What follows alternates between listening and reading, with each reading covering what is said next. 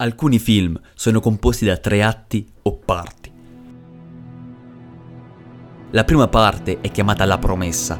Il regista ci mostra qualcosa di ordinario, dei personaggi, una trama, un'ambientazione. Ci mostra questi soggetti e magari ci chiede di ispezionarli, di guardarli per bene, di controllare che sono davvero reali, inalterati, normali ma è ovviamente probabile che non lo siano.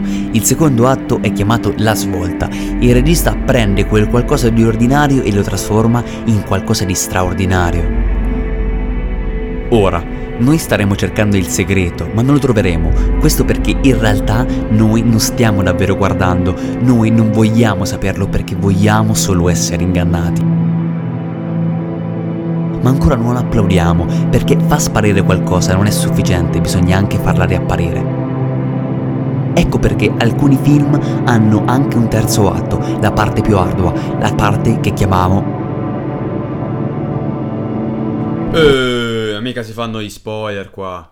Perlomeno vi potrei anche dire come finirà questo vinile, già adesso, ora, in questo preciso momento, e tanto non capirete di chi sto parlando, sì perché mi sono voluto divertire. Quando ho scritto questo vinile mi sono chiesto come potessi farlo nel modo migliore, e la risposta è stata proprio non facendoci capire un cazzo. Una volta un signore un po' capellone con dei baffi enormi disse una cosa. Il tempo è un'illusione. Proprio così, il tempo non esiste. E voi direte come potrebbe? Noi non vediamo mai il tempo, certo, seguiamo con gli occhi il pendolo che oscilla, osserviamo con una certa malinconia il colore delle foglie degli alberi mutare. Ci immergiamo in un'altra giornata al sorgere del sole. Eppure questo non implica l'esistenza di un tempo unico al quale dovremmo sottostare. Infatti, per dire se il tempo esiste, non basta descrivere come le cose si muovono rispetto ad altre. Oh, proprio non mi riesce a dirlo, proprio, non mi riesce proprio a dirlo bene. Eh. Aspetta che... Noi descriviamo come le cose si muovono rispetto ad altre cose.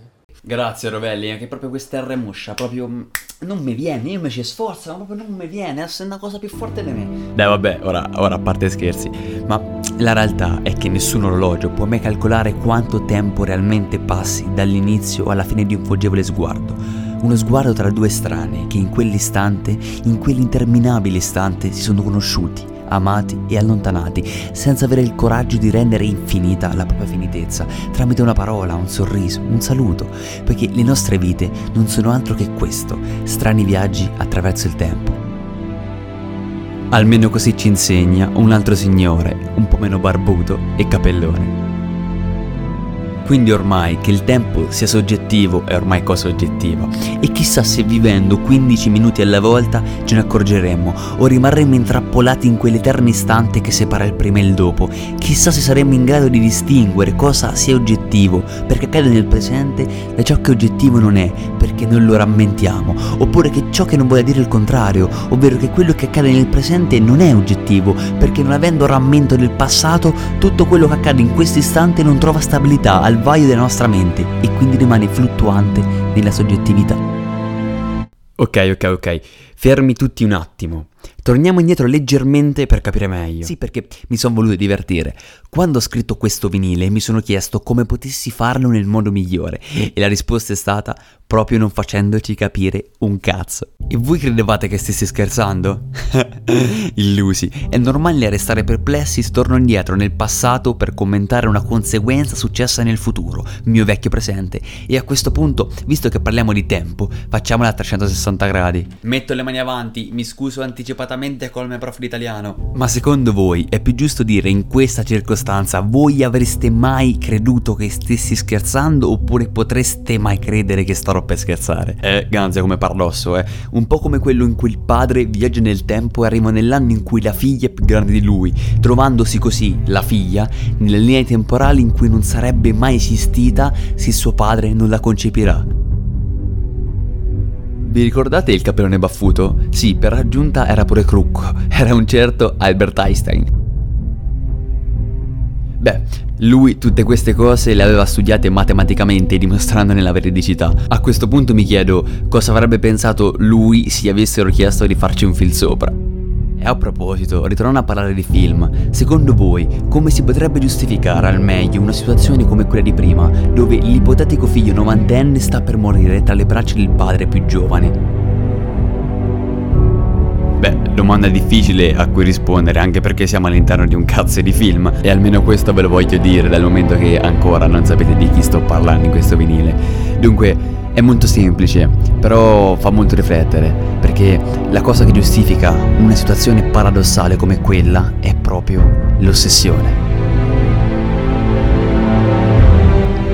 Già, esatto, proprio l'ossessione. Perché un desiderio che nasce da una voglia di vendetta, perché magari ti hanno ucciso la moglie soffocata nel bagno, o mentre si esibiva in un numero di prestigio e tu non potevi far altro che rimanere lì a vederla morire, impotente. Questo desiderio si aggrappa a tutto quello che trova per compiersi, leggi fisiche, sogni, o magari anche una... con un...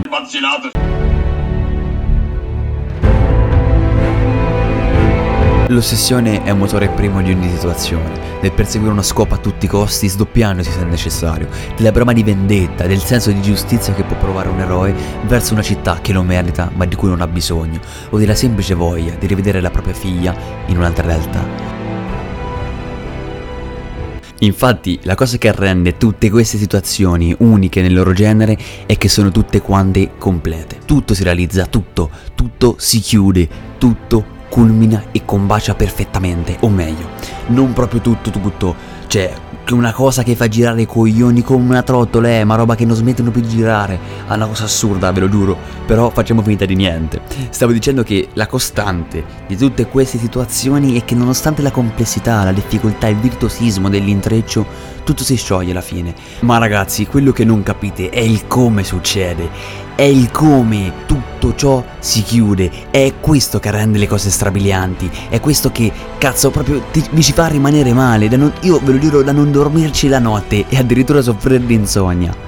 Beh, certo, oddio, soffrire di insonnia voi potreste obiettare che può essere un po' esagerato, perché soffrire addirittura di insonnia, cioè mica hai ucciso qualcuno per sbaglio, però la sensazione di felicità e benessere che porta al comprendere come tutto sia partito e come tutto sia finito è veramente, veramente molto forte.